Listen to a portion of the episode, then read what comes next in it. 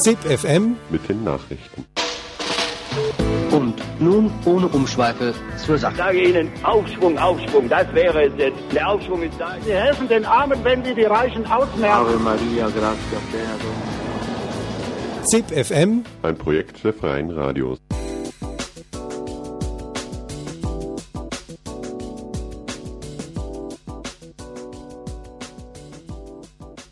Guten Tag und herzlich willkommen zu einer neuen Ausgabe von ZIP FM, dem Infomagazin Freier Radios. In den kommenden 30 Minuten beschäftigen wir uns mit folgenden Themen. Hamburg. Am Montagmorgen sollte der Wagenplatz Bambule im Hamburger Karolinenviertel von der Polizei geräumt werden.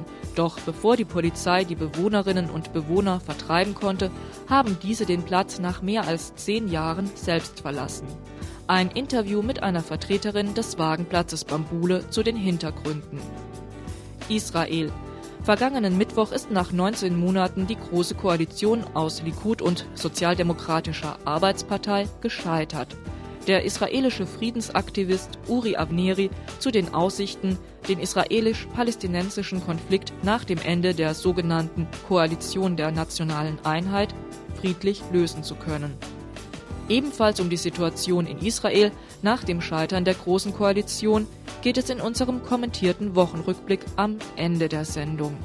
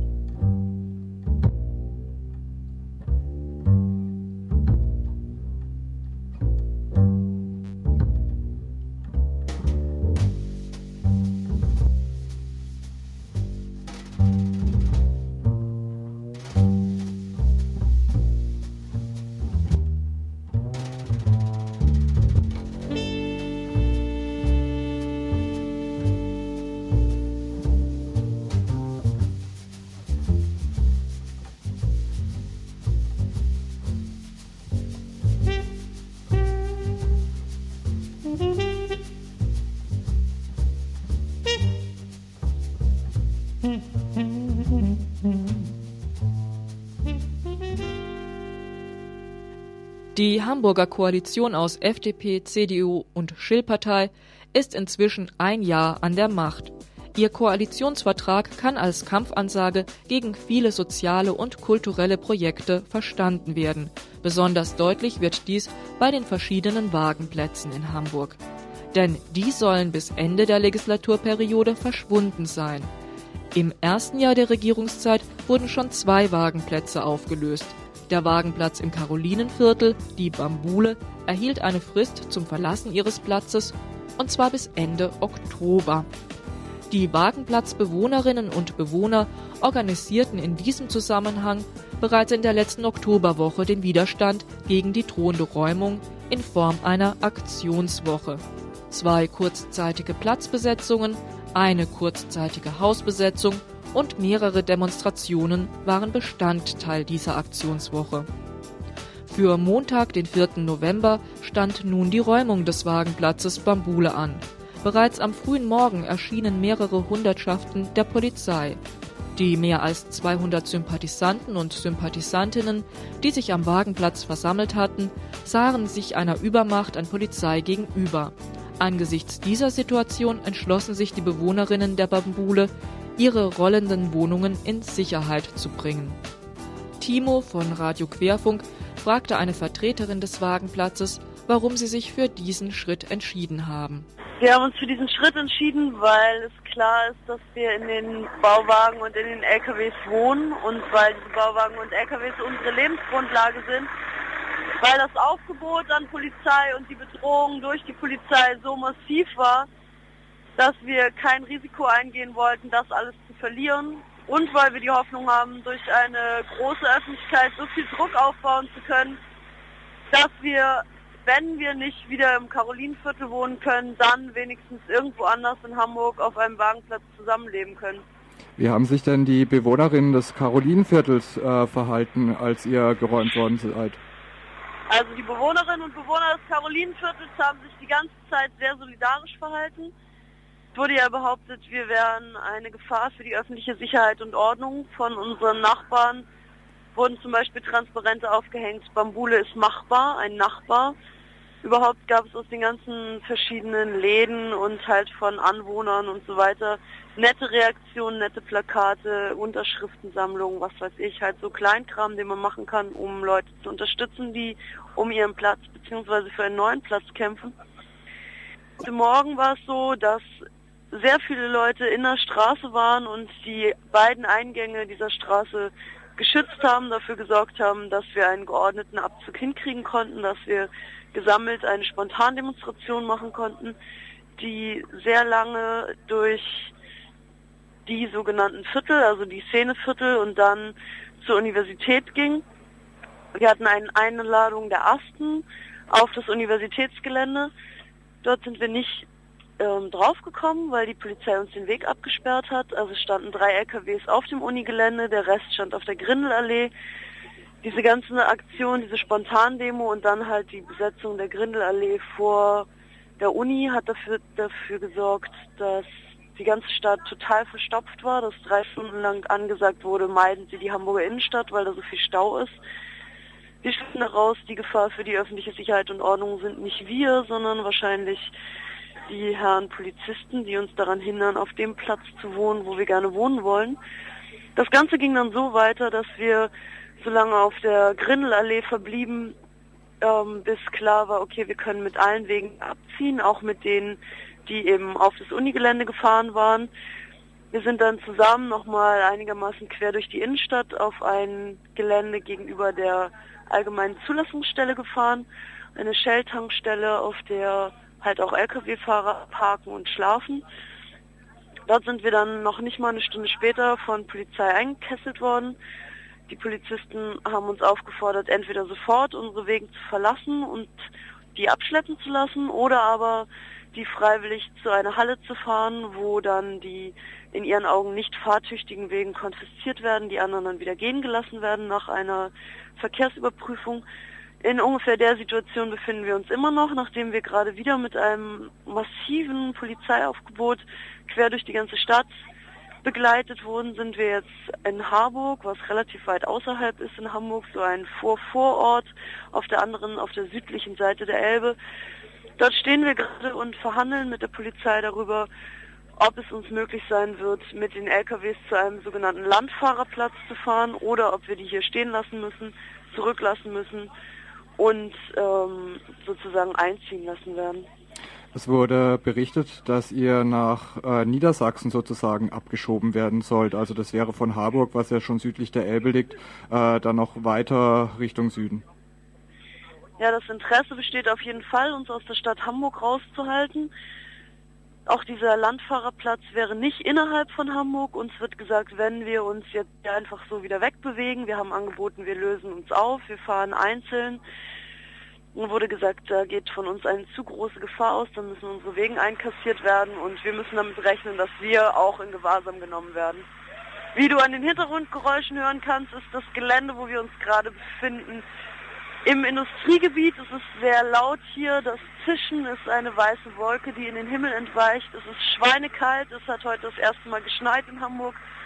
Wir haben alle extrem wenig geschlafen, weil, wie du schon gesagt hast, gerade eine Aktionswoche stattgefunden hat, wo wir ziemlich viele tolle Aktionen gemacht haben, die aber sehr kräftezehrend waren natürlich, wo super viele Unterstützer da waren, was uns gefreut hat und was uns aber auch an die Grenzen dessen gebracht hat, was man an sozialen Kontakten noch aushalten kann. Jetzt sind wir vom Abend, wo wir wissen, am nächsten Morgen wird vermutlich geräumt, bis jetzt auf der Straße unterwegs, werden die ganze Zeit hin und her gescheucht, sind langsam relativ aufgerieben. Es hat heute das erste Mal geschneit in Hamburg, es ist einfach schweinekalt. Ja, äh, krieg, kriegt ihr im Moment äh, wenigstens mit, äh, wie die Demonstrationen und die Proteste in den entsprechenden Szenenviertel in Hamburg äh, drinne sind?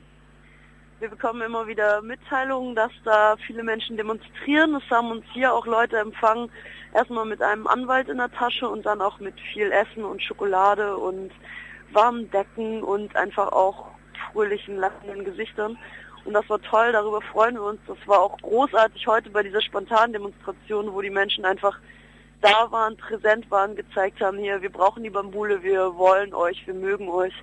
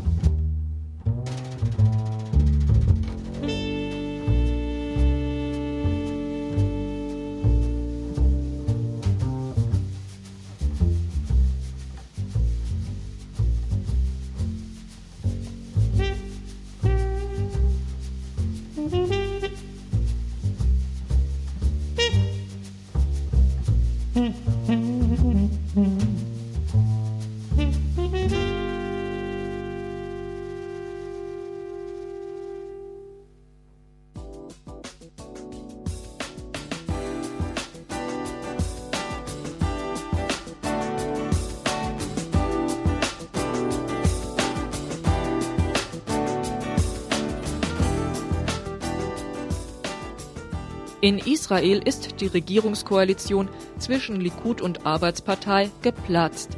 Am vergangenen Mittwoch traten die Minister der Arbeitspartei zurück, vordergründig, weil Ministerpräsident Ariel Sharon nicht bereit war, im Haushalt für das Jahr 2003 an den Mitteln für die Siedlungen im Westjordanland zu sparen. Wie geht's nun weiter in Israel? Neuwahlen, Koalition mit den Ultrarechten und welche Perspektiven hat eigentlich momentan der Friedensprozess und die Friedensbewegung? Lissy Schwemmer von Radio Z fragte den israelischen Journalist und Friedensaktivist Uri Avneri, wie er die aktuelle Situation einschätzt. Bislang hat sich der Vorsitzende der Arbeitspartei Benjamin Ben Eliezer nie als Gegner der Siedlungen im Westjordanland profiliert. Letzte Woche nun ließ er in seinem Amt als Verteidigungsminister plötzlich illegale Siedlungsaußenposten räumen und drohte, seine Partei werde dem Haushaltsplan für 2003 nicht zustimmen, wenn dort neben all den Einsparungen nicht auch an den Zuschüssen für die Siedler gekürzt werde. Das ist nicht geschehen und die Regierungskoalition ist geplatzt. Doch scheinbar ging es Ben Eliezer eher um innerparteiisches Machtgerangel als um wahre Opposition gegen den Likud. Uri Afneri, israelischer Journalist, Friedensaktivist und Mitbegründer des Friedensblocks Gush Shalom, zum Rücktrittsgrund der Arbeitspartei. Das war kein Grund, es war ein Vorwand, eine Ausrede. Der Führer der Arbeitspartei, Benjamin Ben Eliezer, hat beschlossen, dass er aus der Regierung austreten muss, weil er in seiner eigenen Partei einen inneren Kampf auszustehen hat. Die beiden Gegenkandidaten, Herr Mitzner, ehemaliger General, und Herr Ramon, haben beide beschlossen zu versuchen, ihn zu stürzen. Die inneren Wahlen in der Arbeitspartei sind in kaum drei Wochen. Und äh, Beneleda hat verstanden, dass wenn er dort erscheint als ein Mann, der praktisch ein Diener von Sharon ist und Sharons brutale Politik nicht nur unterstützt, sondern auch ausführt, dass er keine Chance hat, in seiner eigenen Partei gewählt zu werden. Darum hat er beschlossen auszutreten. Er hat einen Vorwand gesucht und weil augenblicklich die Siedler in den besetzten Gebieten äußerst unpopulär in Israel sind, hat er beschlossen, sich darauf zu konzentrieren. Ob nun die Arbeitspartei tatsächlich wieder Opposition betreiben wird, bleibt abzuwarten. Um erneut eine Friedensinitiative zu starten, braucht sie nach Einschätzung von Gush Shalom einen neuen Vorsitzenden. Die Arbeitspartei geht in die Opposition. Das wollte sie sowieso, denn sie kann doch nicht in den nächsten Wahlen nächstes Jahr als so ein Anhängsel der Likud-Partei erscheinen. Warum soll jemand die Arbeitspartei wählen, wenn sie nichts anderes ist als ein Schatten des Likuds? Um in den Wahlen zu erscheinen, muss sie sich profilieren, ein äh, eigenes Programm aufstellen und das äh, wird man jetzt versuchen. Wie weit das gehen wird, äh, das ist fraglich. Aber wenn zum Beispiel Herr Mitzner, der Bürgermeister von Haifa, dessen Eltern übrigens aus Deutschland gekommen sind. Wenn er gewählt wird, wird die Arbeiterpartei, die Arbeitspartei wieder eine Partei der Tauben werden. Die wird eine Friedenspartei werden, weil Herr Mitzner ein Friedensprogramm, ein klares Friedensprogramm aufstellt. Man kann hoffen, dass die Arbeitspartei sich wieder zurückfindet zu dem, was es war unter, unter äh, Yitzhak Rabin, dass sie die, die Partei, die Oslo-Vertrag unterschrieben hat, wieder eine Friedensinitiative entwickeln kann. Ob es soweit geht oder nicht, ist fraglich. Was zuerst kommen wird, scheinbar, ist eine extreme rechtsradikale Regierung in Israel, noch viel extremer als die, die wir bis jetzt gehabt haben. Denn um sich in der Regierung zu halten, muss Sharon eine ganz extreme rechtsradikale Partei in die Regierung aufnehmen. Die Regierung hat jetzt schon drei, vier, fünf Minister, die man mit äh, Jörg Haider vergleichen kann. Und das wird noch schlimmer werden, wenn so eine Regierung aufgestellt wird. Es kann aber sein, dass das nicht gelingen wird und dann werden wir Wahlen noch viel früher haben. Vorerst wird man sich in Israel offensichtlich auf eine Koalition des Likud mit den Ultrarechten einzustellen haben. Für die Friedensbewegung bedeutet das nichts Gutes. Ministerpräsident Ariel Sharon bemüht sich derzeit, einen Gesetzentwurf durchs Parlament zu bringen, laut dem Personen oder Organisationen, die Informationen über Menschenrechtsverletzungen an das Kriegsverbrechertribunal nach Den Haag weitergeben, hart bestraft werden sollen. Vor allem die Aktivistinnen und Aktivisten von Gushalom sind davon betroffen. Dieses Gesetz, dieser Gesetzentwurf richtet sich äh, ganz eindeutig gegen Gushalom, weil Gushalom die einzige Bewegung war, die bis jetzt auf diesem Gebiet aktiv war. Wir haben am Anfang dieses Jahres das Tabu gebrochen, dass man in Israel nicht über Kriegsverbrechen gesprochen hat. Wir haben 15 israelischen Generalen einen Warnungsbrief geschrieben, in dem wir gesagt haben, dass gewisse Aktionen, die in den Medien veröffentlicht worden sind und mit denen die Generale selbst geprallt haben, Verletzungen des israelischen Gesetzes und des internationalen Gesetzes sind und sie möglicherweise vor äh, das äh, Strafgericht in Den Haag bringen kann. Das hat einen riesigen Krach verursacht. Herr Sharon hat gefordert, uns wegen Hochverrat vor Gericht zu stellen. Der Staatsanwalt hat festgestellt, dass äh, wir kein bestehendes Gesetz verletzt haben. Dann hat der Justizminister, Herr Chetret, gefordert, ein neues Gesetz zu verabschieden, damit man uns vor Gericht stellen kann. Das ist ein Gesetz, das, äh, das ist abscheuliches, ein abscheuliches Gesetz und äh, könnte beinahe sagen, ist ein faschistisches Gesetz. Es ist klar, dass es der erste Schritt ist, um die radikale Opposition im Lande mundtot zu machen. Obwohl die Lage in Israel alles andere als rosig ist und Premierminister Ariel Sharon von seinem Ziel, für Sicherheit in Israel zu sorgen, weiter entfernt denn je ist, genießt er scheinbar weiterhin das Vertrauen der israelischen Bevölkerung. Laut Umfragen würde Sharon Neuwahlen problemlos gewinnen. Warum die Unterstützung für Sharon trotz der desolaten Lage im Land nach wie vor groß ist, erklärt sich Uri Afneri so. Ja, das ist etwas bizarr, was in Israel passiert, denn alle Meinungsumfragen in Israel, ausnahmslos, sagen einerseits, dass eine große Mehrheit Sharon unterstützt und andererseits, dass eine große Mehrheit gegen die Politik von Sharon ist, nämlich bereit ist, die besetzten Gebiete zurückzugeben und große Konzessionen zu machen. Das erklärt sich dadurch, dass die israelische Öffentlichkeit überzeugt worden ist, besonders von dem ehemaligen Ministerpräsidenten Ehud Barak von der Arbeitspartei, dass die Palästinenser keinen Frieden wollen. Und diese Legende, wir haben alles angeboten und die Palästinenser haben alles abgeschlagen, äh, eine Legende, die mit der Wahrheit nichts zu tun hat, ist aber von beinahe allen Israelis angenommen worden. Und darum sagen sich die Israelis, wir sind einerseits bereit, sehr große Konzessionen zu machen, aber es hilft ja nichts, denn die Palästinenser wollen ja keinen Frieden. Und darum wird der Krieg weitergehen. Und wenn wir Krieg haben, dann ist äh, Sharon besser als die Arbeitspartei.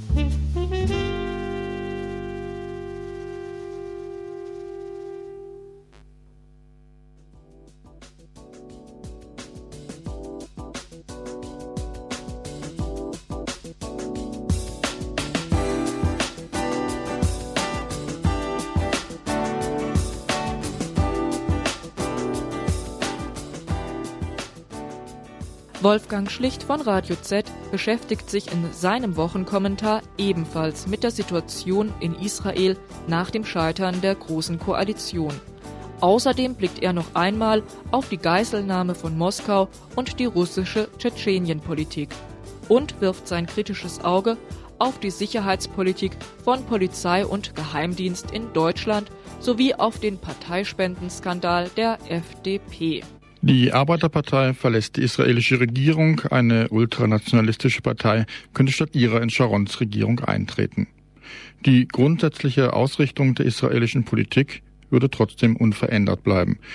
Und genau dies muss Benjamin Ben Eliezer und seinen Parteikollegen zum Vorwurf gemacht werden, weit mehr als der von reiner innerparteilicher Wahltaktik bestimmte künstliche Haushaltsstreit.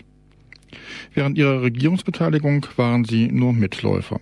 Ben Eliezer hat Ariel Sharons Politik der militärischen Gewalt und der Verhinderung von Verhandlungen in den besetzten Gebieten umgesetzt. Simon Peres hat sie international gerechtfertigt. Wählte sich die Arbeiterpartei auf ihrem Parteitag einen etwas glaubwürdigeren ersten Vorsitzenden, es wäre eine erste Hoffnung auf bessere Zeiten in Israel.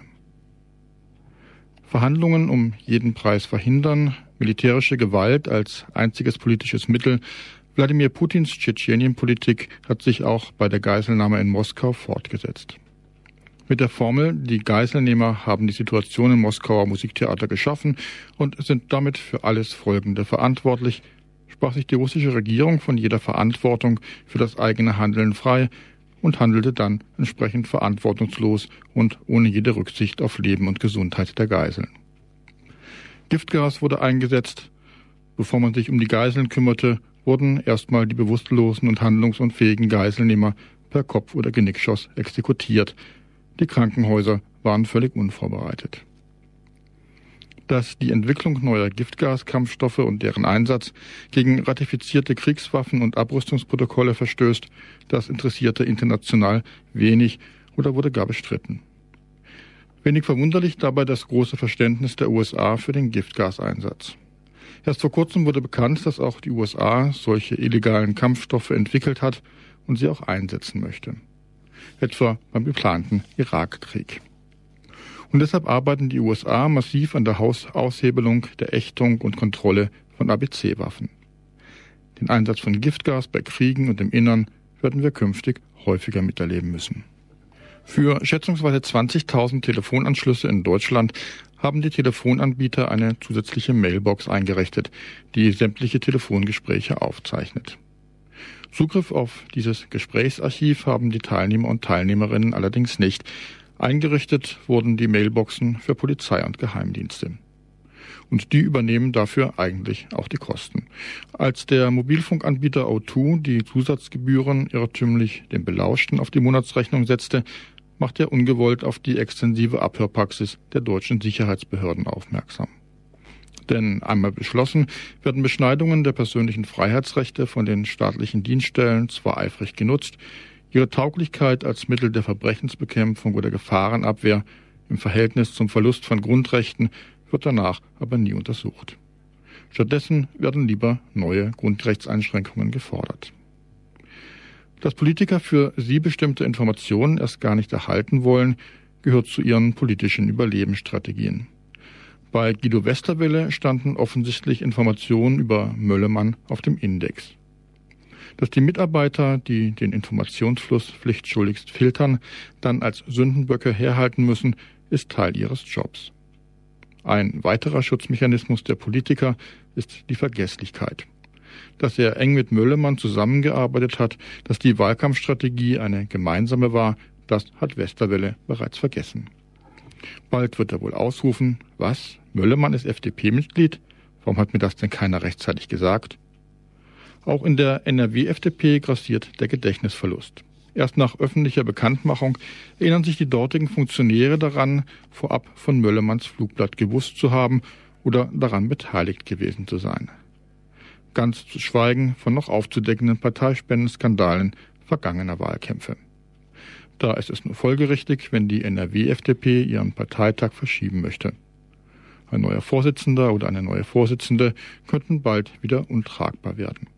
Und die FDP-Delegierten müssten dann ganz schnell vergessen, wen sie da gewählt haben.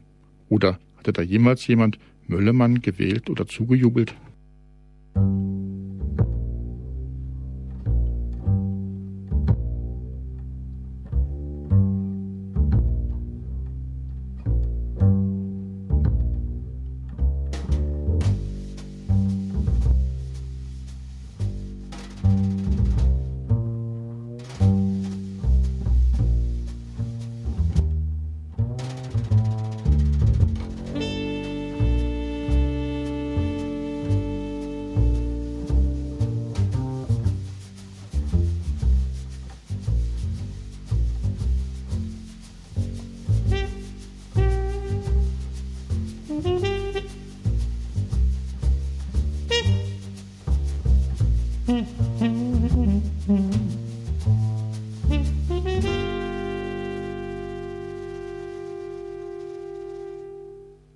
Mit dem Wochenrückblick beenden wir die heutige Sendung von ZIP FM, der Zusammenarbeit der Info- und Politikredaktionen freier Medien. Mehr zu ZIP FM findet ihr im Internet unter zip-fm.de. Und wer sich die Sendung noch einmal anhören möchte, kann dies ebenfalls tun unter der Adresse freie-radios.net. Wir bedanken uns fürs Zuhören. Bis zum nächsten Mal, wenn es wieder heißt. ZIP FM mit den Nachrichten. Und nun ohne Umschweife zur Ich Sache. sage Ihnen, Aufschwung, Aufschwung, das wäre es jetzt. Der Aufschwung ist da. Sie helfen den Armen, wenn Sie die Reichen ausmerzen. Ave Maria, gratia plena Dominus. ZIP FM Ein Projekt der Freien Radios.